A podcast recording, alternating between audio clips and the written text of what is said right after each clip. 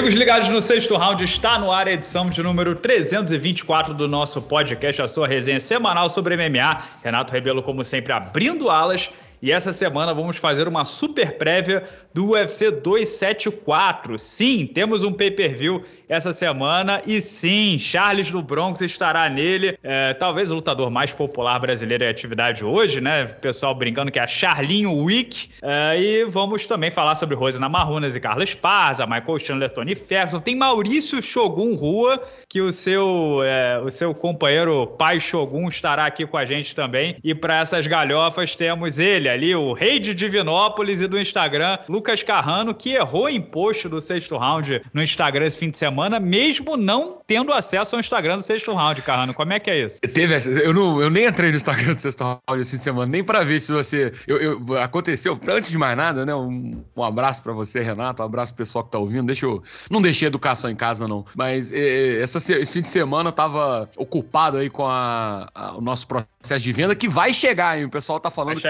que, tá, que não vai, mas vai. Tava fazendo uma sessão de fotos, aproveitei também para visitar a, a família da, da, minha esposa e tal. Então, assim, eu nem, nem abri o Instagram, nem para ver se você usou meu santo nome em vão aí para se defender. Teve isso, é? é? Parece que sim, né? Parece que houve um erro de português que caiu na sua conta. É, mas, Carrano. falava, Renato, fez a fama, agora, agora deita na cama, irmão. Não tem jeito, eu, tô, eu vou, vou viver com isso pra sempre. Eu ia te elogiar pelo fato de que no fim de semana que você tava de folga, você foi tirar fotos para o sexto round, né? Aliás, belo modelo você, hein, Carrano? Ficaram muito lindas as fotos. eu, o que eu falei com você aqui em off, eu vou repetir no ar. Eu falei, olha, a grande vantagem de ser um modelo feio, como é o meu caso, é que você chama atenção para o produto que você quer vender. Ninguém vai ficar perdendo tempo olhando para essa cara horrível, né? Então, a gente vai ter bastante atenção no produto, porque todo mundo vai querer evitar o máximo possível de olhar para mim e vai acabar eventualmente olhando para as nossas camisetas. Mas, Carrano, eu, o, o meu elogio à sua pessoa morreu quando eu lembrei que o fotógrafo que fez o ensaio dos produtos do Sexto Round,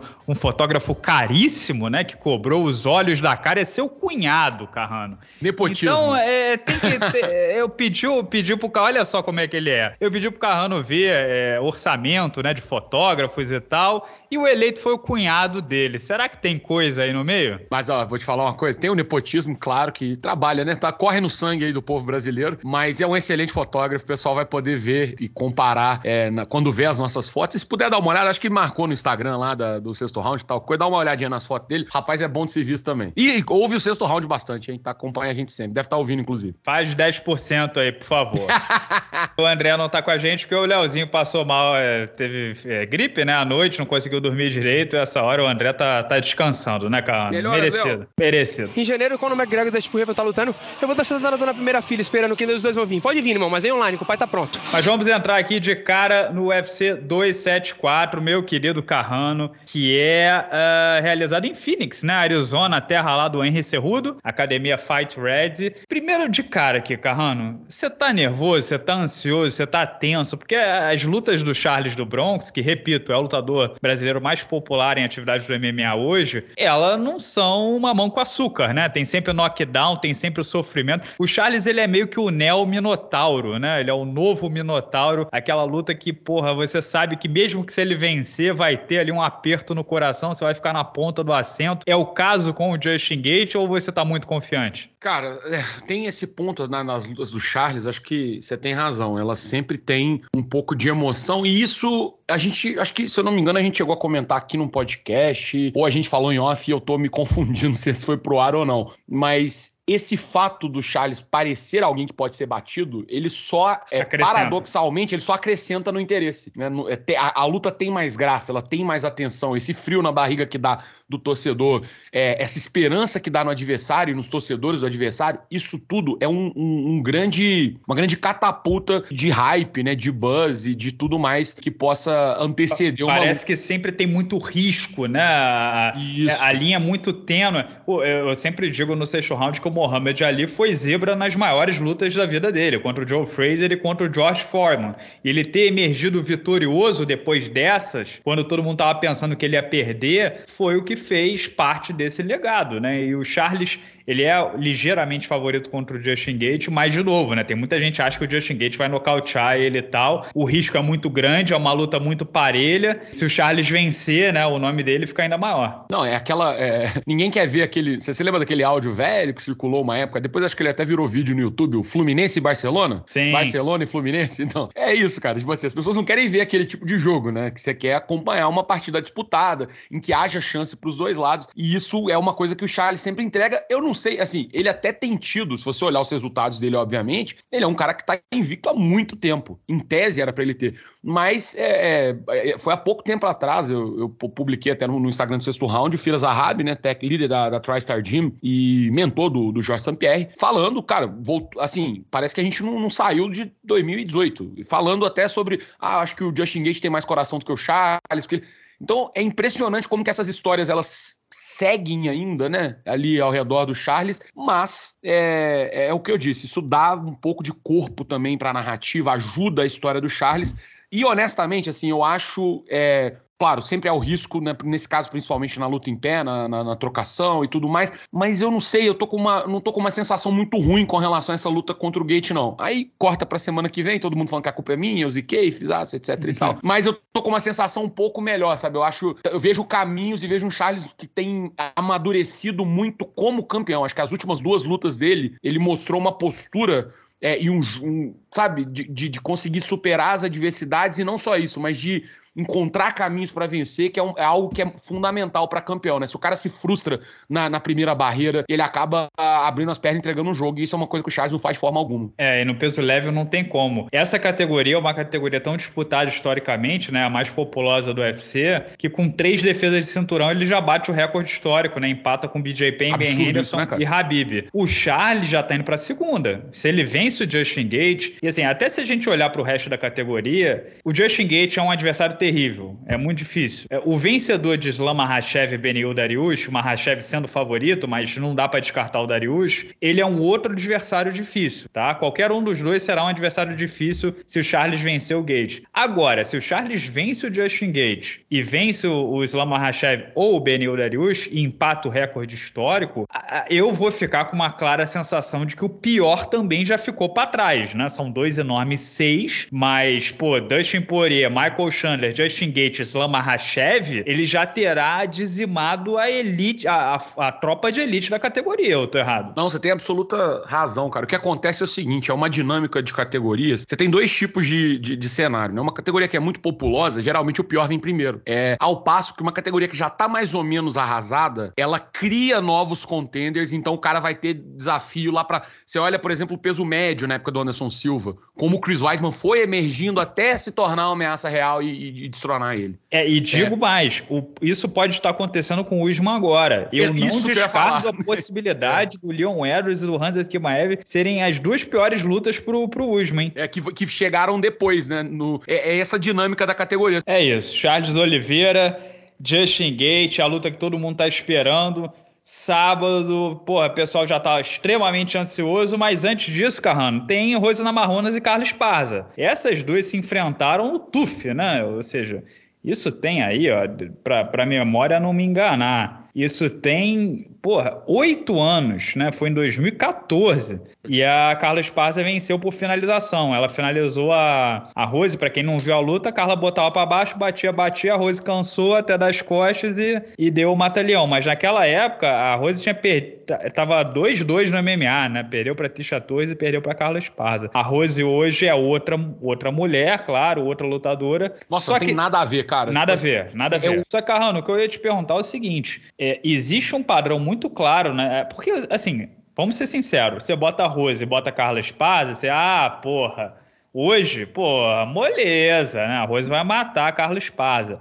Mas se você olhar a trajetória de 2017 até hoje, a Rose pegou eh, Joana, Joana, Whaley, Whaley e Jéssica tá? A Jéssica venceu ela arremessando ela no chão. A outra luta, a Jéssica não conseguiu botar tanto ela para baixo, foi uma luta em pé, foi uma decisão contestável, mas a Jéssica também procurou a luta agarrada. A Willy Zeng e a Joana, que ela venceu quatro vezes, são strikers. Não existe. A, Willy Zeng até tentou botar para baixo na última luta, foi uma decisão dividida. Agora, a Carla Esparza é, no papel, a melhor wrestler da categoria. Ela tem um jogo completamente diferente. Será que a gente pode voltar para 2014 e relembrar que o ponto fraco da Rose é a defesa de quedas? E ali, por mais que ela tenha uma guarda boa, a Carla batendo por cima segura a bronca? Então, cara, esse ponto é, eu acho que é, é, é por aí. Eu tenho visto uma, um clima, né, de oba-oba com relação a Ana Marunas, né, pra essa luta. E assim, eu acho que ela não é nem de perto a mesma lutadora. E até citar o caminho que ela fez naquele TUF, se ela tivesse caído em outra chave, eu acho que talvez ela não tivesse nem chegado na final. Ela bateu a Alex Chambers na,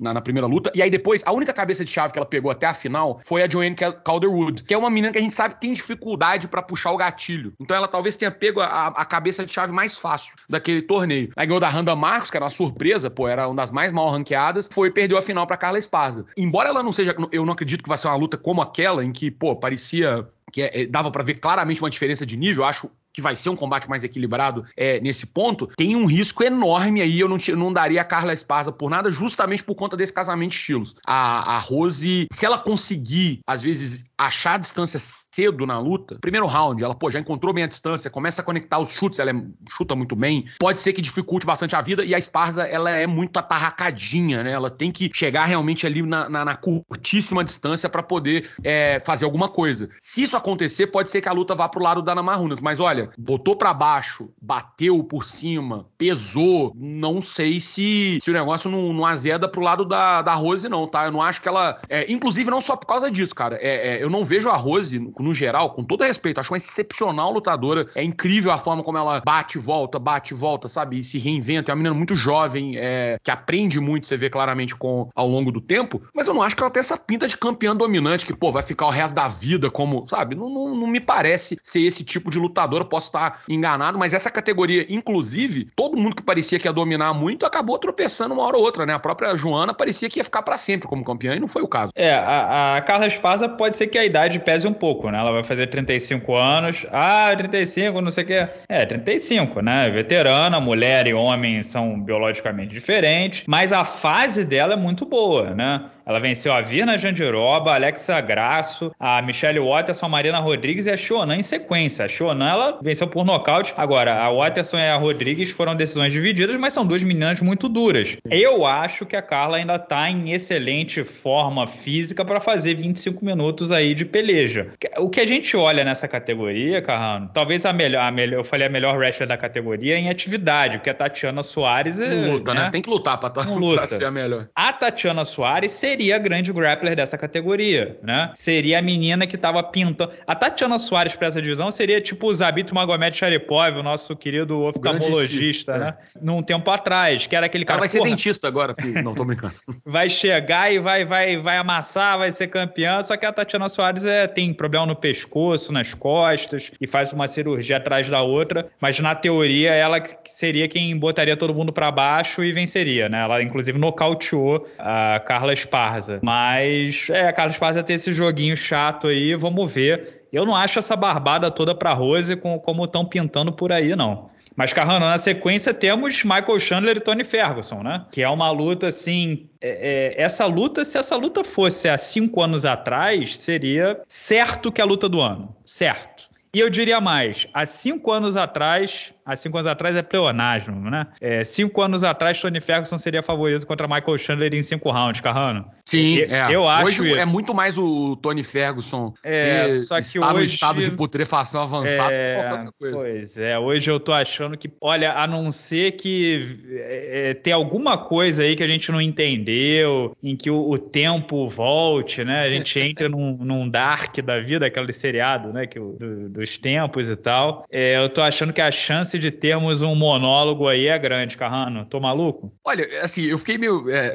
não sei se vai ser um monólogo, monólogo. Eu, eu considero o Chandler favorito, claro. É, acho que ele tem condições sim de, de vencer. E é o tipo de luta, inclusive, parece que foi feita mais na medida para ele do que pro Ferguson. Pensando na luta em si, eu vi, eu, teve uma, uma frase recente do Chandler que acho que também até postei no Instagram do sexto round, e ele falou assim: Não, eu vou lutar com inteligência, não vou me lançar para cima com tudo. Eu ainda comentei, falei, pô, a última vez que você falou isso, a gente viu o que, que aconteceu, né? Ele foi, ele foi pro, pra briga de bar, né? Com o, o Justin Gate. Cara, sinceramente, pro Tony Ferguson, o que, que você acha que é melhor para ele? Fazer uma luta técnica? Tentar, por mais que ele o queixo dele não esteja ajudando muito, nem fazendo nada, mas é quanto mais bagunça para ele, melhor. Maior a chance dele pegar. E o Chandler é um cara que, se não cai é, e fica, mas ele balança bastante também. Não é um Pô, cara... esse Chandler é o maior, é o maior cara da, da é o maior representante da dança da dança galinha, da galinha. Então, assim, ele e o Justin Gate, né? É, então assim, dá pra, ter, dá pra fazer alguma coisa ali sem. Se ele tocar antes de ser tocado,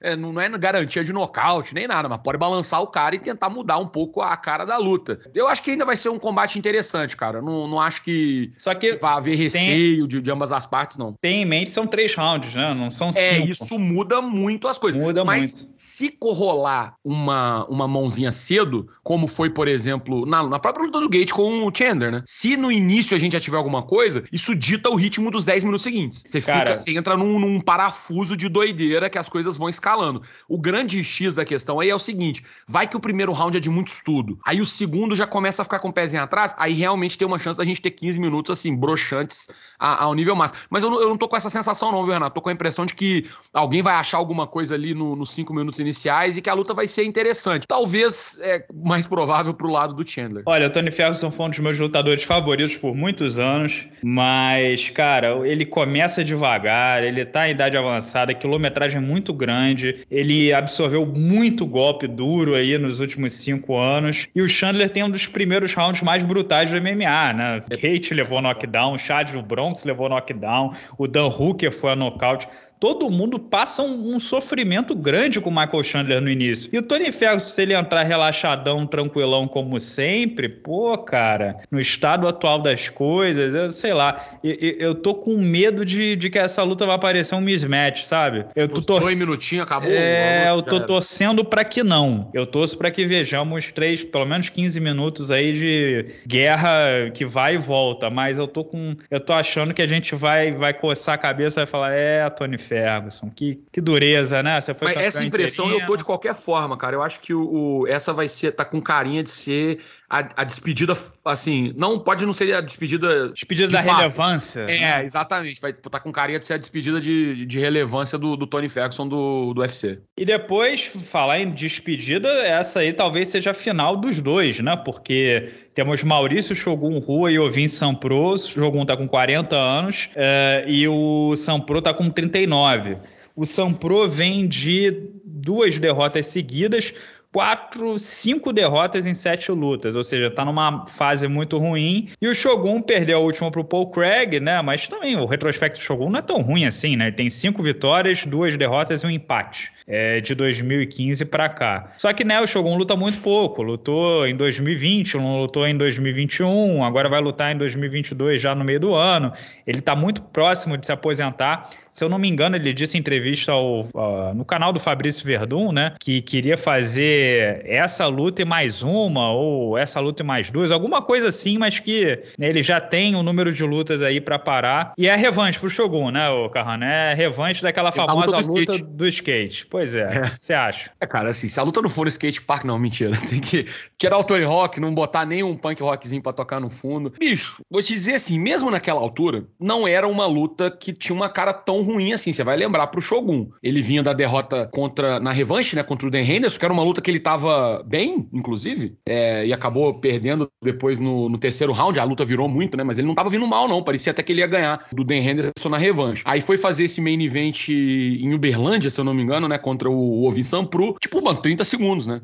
tomou um é, o, o Carrano. O Cadão lá, não sei se você lembra, mas o que a gente ficou muito claro naquela luta é a diferença de tamanho entre eles, né? De, de alcance. É. O Ovin São lutou de peso pesado recentemente. Lutou de peso pesado, isso. Mas ainda não era uma luta que parecia ser tão ruim assim para ele, cara. Eu acho que é, é, é, esse resultado, de pô, o nocaute com 34 segundos, ele não diz, por mais que a gente saiba que nenhum dos dois está mais no auge, mas é isso, assim, como os dois também já estão no estágio mais avançado da carreira, eu acho que a, a mesma lógica segue valendo. Não é uma diferença tão gritante assim a ponto de ser um nocaute, sabe? Não é um 7 a 1 em favor do Sampro. É, um, é uma luta que tem equilíbrio, dá jogo, é, etc e tal. o Shogun tem uma possibilidade sim de limpar a própria barra. Eu acho que se isso acontecer, vai ser com um pouquinho mais de sofrimento. Não vai ser também, ele não vai devolver o nocaute em 30 segundos. É, é, se você olhar até as próprias vitórias dele recentes, né? Ele teve aquele nocaute no Tyson Pedro, mas depois teve um empate desse dividido com o Paul Craig, uma vitória decisão dividida. Então, assim, as lutas dele têm sido com bastante sofrimento pensando assim no, no, na dinâmica da carreira do Shogun, você falou né, que ele pode fazer mais uma luta ou duas. Eu vou te falar uma parada, cara. Shogun, eu acredito, e aí não tenho nenhuma informação, é só data meu cu, né? Tu tirei essa da fonte Água de Lindóia. Mas me parece que ele tá esperando um evento no Brasil, sabe? É isso, assim. Eu,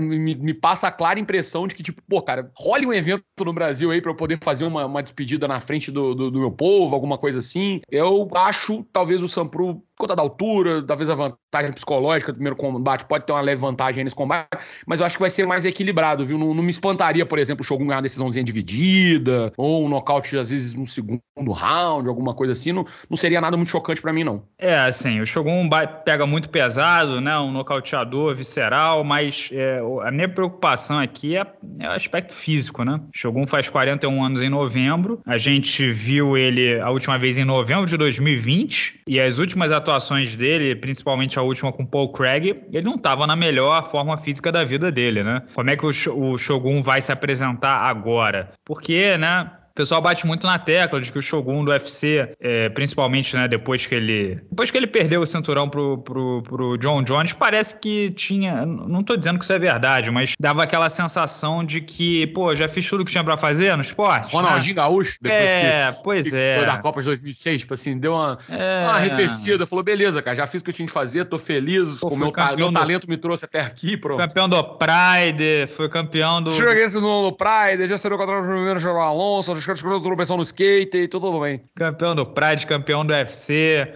tava com burro na sombra, ganhando uma graninha, continuou vencendo uma, perdendo outra, né? Um cartel mais irregular, mas o Shogun nunca mais foi, né? Aquela luta dele com ele nocauteou o James Terruna, uh, nocauteou até a luta com o Jean Villante, ele não estava muito bem. Uh, a luta com Tyson Pedro também não começou muito bem, mas talvez a, a luta com, com, com Forrest Griffin, vai, depois da derrota para o John Jones, foi a última grande atuação do, do, do, Shogun, isso foi em 2011, né? Vamos ver como é que ele, ele, ele vai se apresentar. O UFC teve a delicadeza de oferecer o Vincent Pro, que é um outro cara com idade compatível, que vem de derrotas, então faz, faz sentido, né? É compatível, é muito melhor do que o UFC, por exemplo, pegar um garotão, né? Aí é sacanagem, já acho, né? Tipo, meter um, sei lá, um Ryan Span, um Jamarra Hill, Hill. aí é, é sacanagem, né? Sacanagem. Mas vamos ver, espero que tenhamos pelo menos uma luta boa. E tem outro duelo de veteranos que, cara, mais uma vez o, UFC eu não sei qual é o interesse com esse evento, né? Porque tem muita gente aí que pode ser a última rodada da, da carreira, inclusive. Nessa do, do Shogun com Vinção Pro, alguém pode se aposentar, ou, ter o contrato rescindido, ou, ou terminar o contrato. O Tony Ferguson, se ele leva um chablau Pô, meu camaradinha, também, né? O Tony Ferguson vem de três derrotas consecutivas, seria a quarta e ele custa caro para a empresa, vai fazer 39 anos em fevereiro, próximo fevereiro. Não sei se qual é o interesse de mantê-lo se, se não tiver competitivo.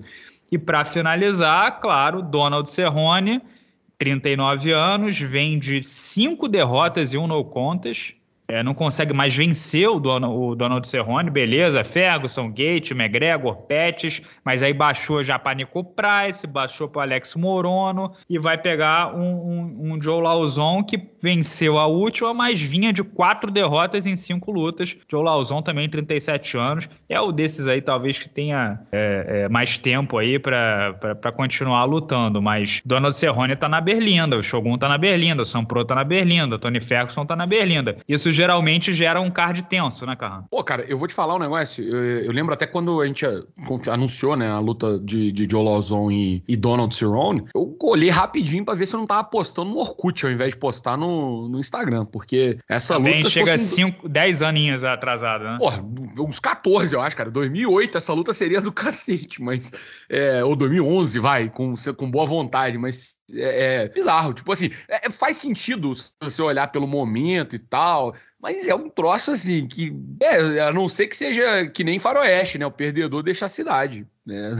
meio, meio estranho assim esse casamento de, de, um ponto de vista assim do que, que pode representar para cada um, né? O Joe Lozon até vem de vitória na última luta, mas antes disso também tinha tomado três tacas seguida, complicado, cara. E pro Serrone mais complicado ainda, né? Ele é um cara que apanha muito, sangra envolve, muito, né? Sangra, o, se envolve e, e, luta bastante, né? Ele é um cara que agora ele deu uma segurada. Vai é, fazer um o, ano que ele não lutava, mas o antes, Adesanya, O Adesanya disse no, no canal dele que só no touch hands, né, no touch gloves, que quando você, você dá o. Como é que é? O cumprimento do seu adversário. É, bater a luva lá, né? Bater a luva, o, o Joe Lozon já tá sangrando. Né? É, ele tá com. Mas, ó, o, o Cerrone, é agora que ele deu uma pausa, cara, depois dessa derrota pro Alex Morono. Mas antes disso era duas, três lutas por ano, né, cara? Um negócio meio bizarro. E, cara, essa, essa é uma daquelas que, que também, quando a gente olha, você fica mais assim, pô, tomara que termine tudo bem do que necessariamente tomara que seja uma luta boa, né? É meio. meio... O Joe Lozon também tem essa mania de, de, de, de terminar as lutas parecendo um. Ele já tem a cara que parece que ele, pô, passou por três reconstituições faciais, né? E aí, essa agora, depois se apanhar bastante, não sei.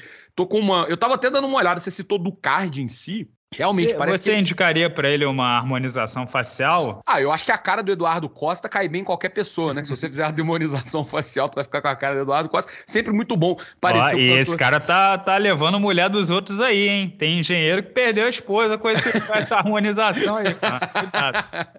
Tem que ficar esperto. Mas beleza, deixa eu ler algumas opiniões barra perguntas dos membros do canal, né? Que mandaram aqui na aba comunidade, começando pelo Ellison Rodrigues. Se Charles venceu o Justin entre parênteses, espero, o McGregor vai crescer o olho no cinturão e bater o pé para disputar, o McGregor tá dizendo que não luta mais com 70 quilos, né? Mas dele dizer e acontecer são coisas diferentes. Eu acho que se o Charles vencer, eu acho que é possível do McGregor crescer o olho sim, né? Ele vai olhar para o norte tem o Camaro Usman, para o sul tem o Charles, que, que para onde você acha que ele vai, né? Não sei, vamos, vamos aguardar. O Júlio Silva diz, Chandler ganha na decisão, a luta do Charles não se analisar, porque meu coração é 100% Pacheco. Esse aí é, vou te falar, acho das é mensagens aqui é 99% isso. Murilo Salomão, Charlinho tem que grudar e muscular de pé, porque não vai conseguir botar o wrestler no chão com facilidade. E se a mão do Gate é muito dura, pode ser nocauteado se demole em pé. Pois é, mais no risco. Aí no final ele, oremos por Tony Ferguson. é, acende a vela já de uma vez, né? Porque se passar também, você pelo menos já, já deixou homenagem. É, o Bruno Rand fala Renato, Carrano e André. Acham que o Charles ganhando do Gate em seguida do Slam é a chance pro Habib voltar? Aí, Carrano, pessoal ainda tá nessa, né? O pessoal ainda não esqueceu. O Habib, se ele voltar hoje, acho que ele volta de meio pesado, né? Tem esse detalhezinho também. Eu não posso falar muito do peso dos outros, não, mas é, quando vai chegando assim mais perto de mim, eu acho que eu fico mais liberado. E ele, é, não, não, não vejo muita chance, não, viu, gente? É, a gente já comentou isso algumas vezes. É uma. A gente não pode usar a régua que a gente usa, por exemplo, pro McGregor da vida, pro Donald Cerrone da vida, pra, pra falar do, do Habib. É outra personalidade, é outra cultura, é outra. É, me parece uma decisão muito mais definitiva. Não vou dizer assim, pô, é impossível. Nada é impossível, mas a, a, a, proporção da chance é muito invertida. Assim, a, a maior possibilidade é de que a gente aceitar mesmo que a carreira dele acabou e já era. É, o Habib que agora tá em Meca, né, no, pro Ramadã e tá lá com o Rasbula, que, que anda cada vez mais mal caráter, né, cara? Dando vou, soquinhos, eu... pauladas e facadas eu e acho... pede pra tirar foto. Eu acho que eles vão acabar jogando, eles vão acabar jogando esse, esse Rasbula num, num buraco lá e largar ele pular lá dentro da da acabar, né? Aquela. Vai julgar e trancar ele lá dentro e deixar ele lá, velho. Esse moleque tá insuportável. Ó, moleque não, cavalo, velho, 18 anos de idade, pô. Alisson Rosendo, viu uma entrevista. Olha o perigo, olha o perigo. Viu uma entrevista do Charles e achei o cara simplesmente inabalável. Com toda a certeza do mundo, vai ganhar rápido, fácil, via nocaute rápido. Puta, isso me dá um calafrio, carrano. Eu, pô, busquei até um captopril pra botar debaixo da língua aqui agora, depois de ouvir essa. Faz isso não, gente. Vamos com calma. Como é que é a frase do. Devagar barro. com andor que o santo é de barro. Vou ter que falar da minha avó de novo. Ah, o Gilberto Lima, aquele que é viciado em Rory McDonald, diz: E aí, Renatão, entre parênteses? Não entendi essa. É, meu palpite vai para Chandler por decisão. Vai chamar de duel Cucuy, mas pelos danos acumulados, claro. Ele não consegue. Esse cara, esse Gilberto Lima, ele precisa de um acompanhamento, Carrano, ou de um auxílio ambulatório. Porque é, a, a, a, foto do perfil é o Rory McDonald. Aí ele fala: Ó, eu, eu pedi na comunidade palpite sobre a luta do Charles e a do Ferguson. E aí, Renatão, meu palpite pra Chandler é Chandler por decisão, gosto mais do El Cucuy, mas já tá afetado sua performance. Entrou na listinha que já tem Gray Maynard, Cigano, Serrane, Barão, Lawler e Red King.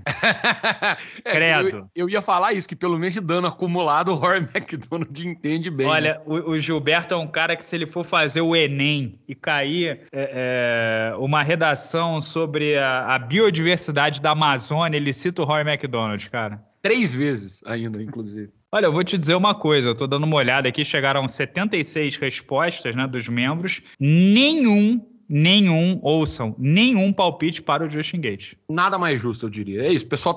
Isso é torcida, galera. Pô, não vai torcer pro cara, né? Me ajuda aí. Homer Simpson, pô. Ó, o, o Errison Oliveira. Tô achando o Charles muito confiante em pé, confiante até demais. Essa. Esse é meu medo, Carrano. No Insta é raro ele postar algum vídeo ou foto treinando grappling, só Muay Thai. Aí, Carrano. É, mas aí também vamos, vamos, vamos com calma, né? Porque, pô, o cara postar um vídeo, nessa... ele não tá postando um vídeo no Instagram Instagram não é o treino dele completo, né? A gente não tá, ele não vai entregar o ano inteiro. Então, assim, não quer dizer que ele não tá treinando. Ele tá, postou um vídeo treinando Muay Thai, mas o tô, treino do cara é completo. Tem agenda, programação, horário para treinar tudo. Isso aí. Eu não me preocuparia por conta dessa amostragem mínima de 20 segundos no Instagram, não. Ó, o Matheus Andrade da Silva. Acredito na redenção, redenção do Tony Ferguson nessa luta. O jogo encaixa bem, acredito que ele vença na decisão. Ô, louco. É, tá com fé o Essa Mateus. fera aí, meu. Até torço para que você esteja certo. E ele, o João Ferreira Ferreira tá achando que não passa do primeiro round Charles versus Gates. Um dos dois vai fazer parecer fácil. Infelizmente, acho que é o Kukui não vai aparecer na luta. É, entre Charles e Gate, né, como os dois são muito agressivos, né, a defesa não é a maior preocupação de nenhum nem outro, é capaz que dure rápido mesmo, né, Carrano? É, mas assim, ultimamente, não sei, é, um round só, não sei, depende muito, né, cara? É difícil a gente falar assim, porque chega na hora lá, pega uma mão muito, entra uma mão muito boa e tal, e, e acaba com tudo. Mas pode ser, a, as lutas do Charles recente tem tido um, meio que um, um roteiro pronto, né? O primeiro round ali, parece que vai acabar e aí acaba no segundo, logo no início. Então pode ser também que seja esse o caso, mas de fato, não, não vejo uma luta chegando no quarto, quinto round, assim, é, pode acontecer, mas ficaria bastante surpreso. Oh, muita gente como o Pedro Juan apostando em Charles por guilhotina. Mas assim, como é que o Charles chega nessa guilhotina, né? Porque a guilhotina no MMA, em 99% das vezes, é alguém, é, é, é uma resposta para uma entrada de queda. A gente vê que o Justin Gate botar alguém para baixo é impossível, a não ser que o Charles dê um knockdown, ele levante o grog, vire um wrestler emergencial e o Charles pegue a guilhotina. Foi mais ou menos o que aconteceu com o Kevin Lee, né? Mas é, vamos ver. Mas ele entrar em queda assim, pô, voluntariamente. Não, esquece. Pô, muita, é, seria, ficaria surpreso. ele não entrou em queda nem contra é, é, nem o emergencial, nem contra o Ed Álvares, nem contra o Dustin Poirier, né? Então você vê que ele, ele esqueceu o passado, né? Ele guardou o passado num baú e trancou. Olha só, Gustavo Vasconcelos, eu, eu tô botando aqui um contraponto, né, pessoal? Porque é, é bom a gente sempre pensar nas possibilidades, né? É, falando, tenho visto Charles confiante demais, acho que pode vir a perder para a própria confiança. Seria o caso dele entrar para lutar Muay Thai com o Justin Gate, né? Não é aconselhável. E assim, espero que o Charles não esteja nessa, né? De achar que virou o, o o Canelo Álvares, né? Vamos lá, é o maior finalizador da história do MMA, maior tem que ser um mantra isso, maior finalizador da história do MMA. Ele não precisa de repente botar o Justin Gate para baixo, mas pô, joga no clinch ali, ganchinho, pega as costas, né? Vamos, vamos sofrer pouco, que tal?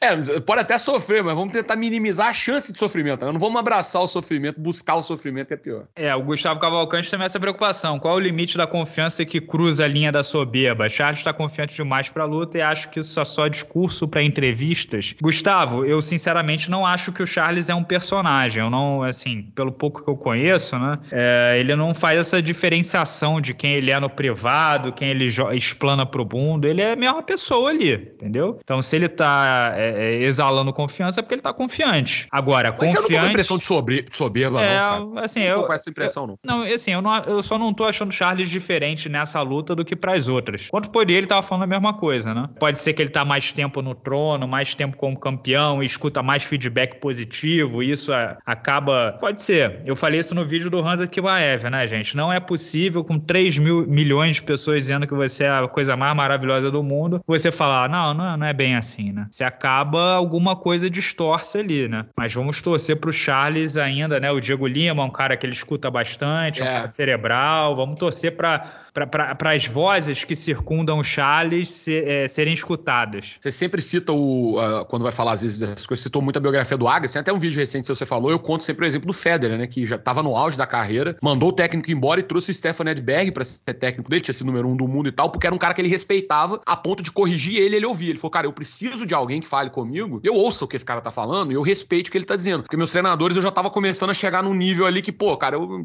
quem é você, etc e tal, e ele mesmo sentiu isso e fez. É difícil você, você ter essa, essa noção, né? Essa, essa, essa é, sensibilidade. Não, não Mas, faltam pô, exemplos, né? O Mike Tyson, a carreira dele antes e pós Sol de Amato, é, o José Aldo com o Dedé Pederneiras, o Habib com o pai. É, é, é muito claro, né? O Lioto com o pai, de, de o Habib, na, acho que foi na luta com o Poirier, ele queria trocar, né? E Isso, aí é. o, o, o, Javier Mendes gritava, plano do pai, faz o plano do pai. E aí ele se tocou e porque era o pai, decidiu fazer. Porque de é repente se fosse importante. por ele mesmo, ele ia pro abraço. É, não, é muito importante, né, cara? Ter, é, é, é isso, ter limite, né? Você, você saber é, dosar. E essa é, é, curiosa, porque assim, e, e, o Charles, como você citou, já tá quase chegando no, no recorde histórico da categoria e eventualmente esse tipo de coisa começa a ser, no, são novos problemas que que vão sendo criados com isso. Coisa que o Usman passa, por exemplo.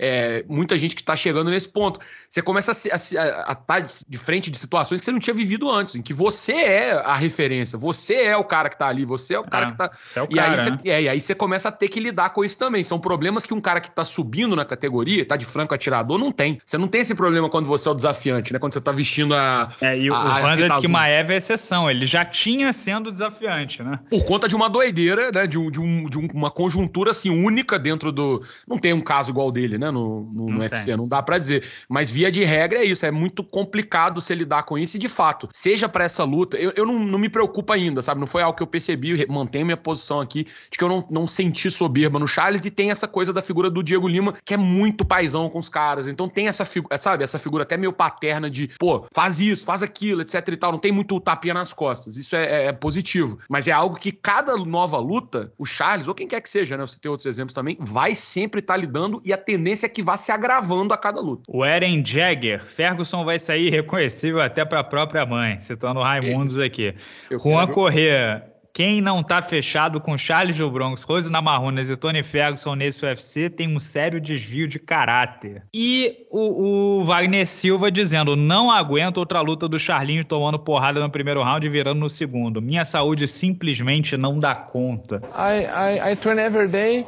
I have I, I train, I eat and I sleep. É, um grande abraço para você. Fechamos a edição dessa semana. Temos aí o abraço da cobrinha. Você não teve, você tava fora de área esse fim de semana. Não, mas né? eu tenho, mas tem abraço da cobrinha. Mandado na verdade meio a meio, né, o abraço da cobrinha. Metade do abraço da cobrinha vai para juizada de André Arlovski e Jake Cooler que, pô, não conseguiram se entender, né? Teve juiz que deu 30 a 27, deu 29 a 28. No MMA Decisions, né, que é, que é onde acumula a, as votações da imprensa, a enorme maioria dando vitória pro Jake Não, vamos, vamos, deixar o Arlovski ganhar mais uma, né? Exato. É, e, é. e, o Arlovski empatou o recorde histórico com essa vitória, né? Chegou a 23 vitórias no, no UFC, que é um recorde é, que ele empatou com, se eu não me engano, com o Cerrone e com mais, tem mais um outro Miller. lutador. Jim Miller, exatamente. É, e a, a, segunda metade do abraço da cobrinha vai pro nosso querido Chase Sherman, que foi recontratado. Não, não vou criticar muito, porque, pô, o cara é um homem de negócio, Renato, é inspiração para todo mundo. Ele foi mandado embora num dia, três dias depois ele foi recontratado, ganhando quatro vezes mais. E com um contrato de quatro lutas. Pegou Alexander Romanov, foi finalizado no primeiro round. A maior zebra da história do, do UFC. É, esse é meu ponto. Imagina a galera que botou dinheiro nele, velho. Pô, o cara podia dar 12 vezes de retorno, bicho. Era coisa absurda. 12 então, não, 23, então, campeão. 23, chegou no, no, dia da luta, chegou a 23, quando abriu 23. tava em 12. É, é assustador, tipo assim. É, então, Chase Sherman fica, pô, perdeu uma chance de ouro aí, recuperar. Era barbada? Era. O Romanov é perigoso pra cacete, mas, pô, sei lá, irmão, toma um chute no, numa joelhada ilegal, entendeu? Bota três apoios rapidinho lá, pega, ganha por desqualificação notificação, faça alguma coisa. É... E, ô, Renato, uma... antes já que o André não tá aqui hoje, deixa eu só roubar um pedacinho do quadro dele, porque já que a gente tá nesse clima de família, você falou do meu cunhado mais cedo, eu tenho que. Sou, ah, cunhado não é família, Carrano. Não, eu vou. Calma que eu vou mandar pra um que é menos ainda, então. Eu vou mandar um abraço pro meu concunhado, que é o Rafael. Credo. ele é casado com a irmã da minha esposa, é, o Rafael Campos. Ele tá lá na Tailândia, cara. Tava treinando lá. Ele tem uma academia de, de Muay Thai chamada Arit. Tava na Tailândia treinando, apanhando dos tailandeses lá pra caramba. Mandava mensagem direto falando. E agora tá rumo a Nova Zelândia, onde ele vai, onde ele vai morar com a, com a minha cunhada. E me falou, pô, bicho, é, podcast de vocês me diverte bastante, tá muito legal, não sei o que, elogiando. Eu falei com ele, ah, pô, tá ouvindo a gente do outro lado do mundo, perdendo o seu precioso tempo que você poderia estar tá apanhando de tailandeses. Então, já que o André não tá aqui, deixa eu mandar esse abraço para ele aqui no final do podcast. Valeu, meu querido Carrão. Mano, grande abraço. Essa semana o bicho vai pegar. Semana quente aqui no sexto round. Acompanhe o nosso trabalho. E sempre vocês podem escutar também no Google Podcast, no Apple Podcast e no Spotify. Tchau, tchau.